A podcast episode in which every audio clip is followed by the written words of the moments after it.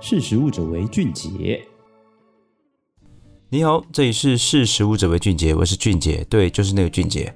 今天要跟各位谈的内容是，号称地表最强通肠剂的早餐店奶茶到底是怎么一回事哦？我相信早餐店的奶茶大家应该都有喝过，也都曾经有感受过它的威力哦。像我个人就非常的敏感哦。对，可是每次喝你就会觉得，为什么它这么样的厉害？一喝完肚子就有反应哦，那就让我们想要去了解原因到底是什么。那据我们实力的调查，我们大概发现了几种可能的原因哦，在这里跟各位分享一下哦。首先，可能的凶手是什么？我举例哦，根据卫福部他曾经公布的二零一六年的饮冰品的，就饮品跟冰品的抽验违规的调查显示哦，大概他们调查的一千四百四十六件的饮品跟冰品的所谓的抽验当中。有三十六件不合格，所以不合格率呢，其实大约是二点五 percent 哦，其实不高。可是呢，其中多数的原因呢，就是因为冰块哦。为什么？因为冰块，因为冰块里面呢，它曾经呢，就是说，它包括水源的卫生，还有操作人员的污染，都会导致冰块的生菌数、大肠杆菌数的所谓的群数过高哦。那如果你是吃到这样的一个冰块加冰块的一个冷饮哦，你当然就容易拉肚子。所以呢，如果你常喝早餐店的大冰奶哦，都会拉肚子的话，你可以试着去冰看看。不过呢，如果你拿掉冰块之后呢，还是有许多人喝完早餐店的热奶茶之后，他依旧会连饿拉饿哦啊，这该怎么办呢？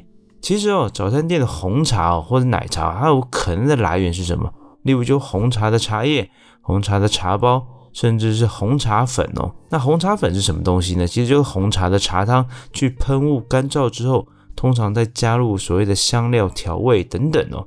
那每家的早餐店呢，其实都有自己的爱好，它的做法哦。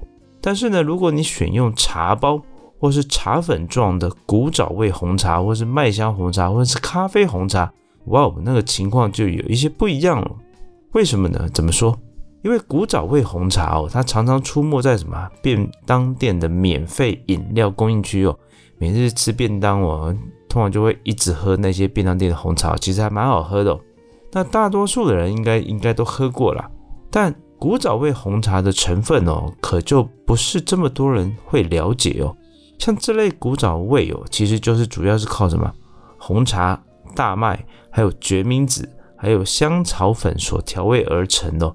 那决明子的功效，在中医的所谓的说法上面是什么？清肝明目、润肠通便，甚至标明了易泻者慎之啊，就是你容易拉肚子的人啊，你要谨慎啊，要不要吃啊？所以知道了吧？那如果你在早餐店来一杯热热的古早味红茶哦，通便的效果跟奶茶哦，其实说不定有过之而无不及哦。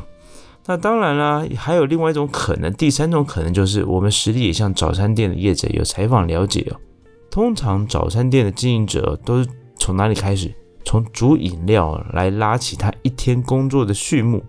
那水呢，就放在乐园上面煮的同时呢，他们的双手呢还能一边处理其他的食材哦，然后心中盘算着来客数。那六千毫升不锈钢锅霸气的加满水哦。他们去开启他们拯救无数肠胃顿塞者的一天哦，意思就是会拉肚子。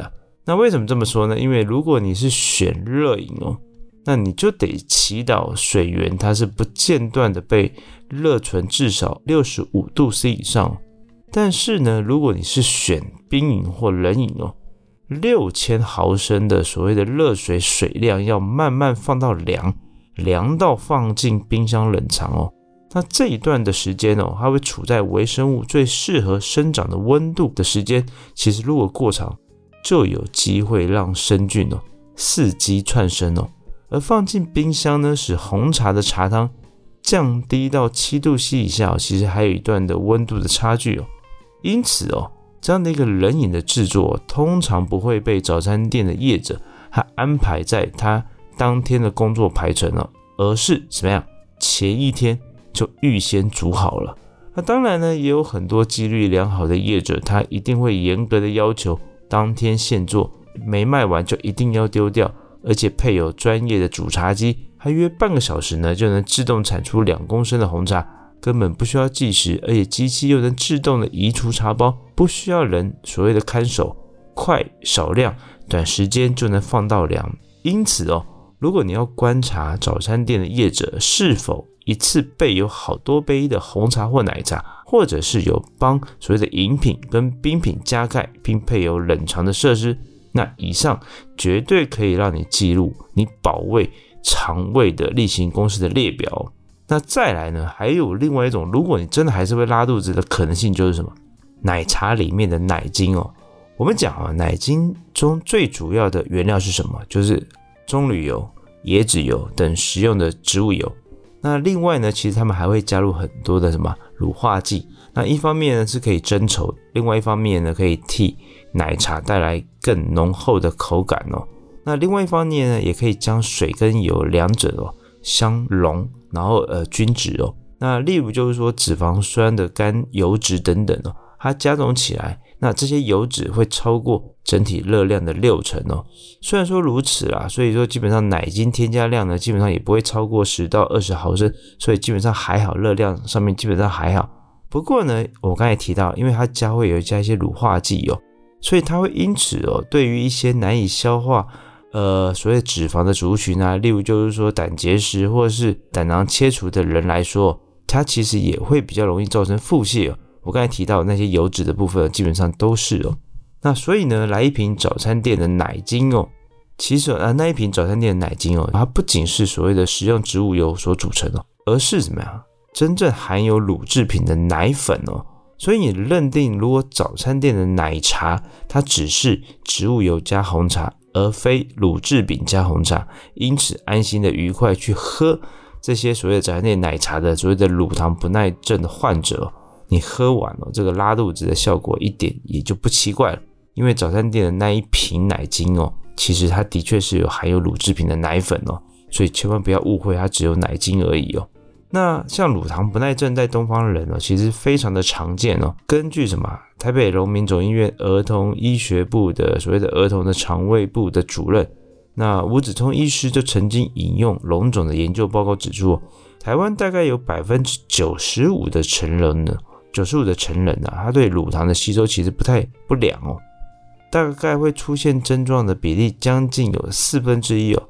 因此哦，有些人认为啊，如果你选喝鲜奶茶比较健康的话，其实对于乳糖不耐症症状比较明显的人来说，其实想必结果只会更加的惨烈哦。好的，最后我总结一下，早餐店的奶茶为什么通常这么厉害？答案大概总共有三种可能性：第一个，冷藏或热存的温度不足，与冰块是容易滋生细菌的来源哦；第二个。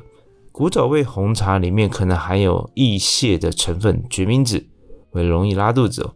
第三个，奶精中油脂含量高，或者是消费者本身具有乳糖不耐症，都有可能成为喝早餐店奶茶会腹泻的原因哦。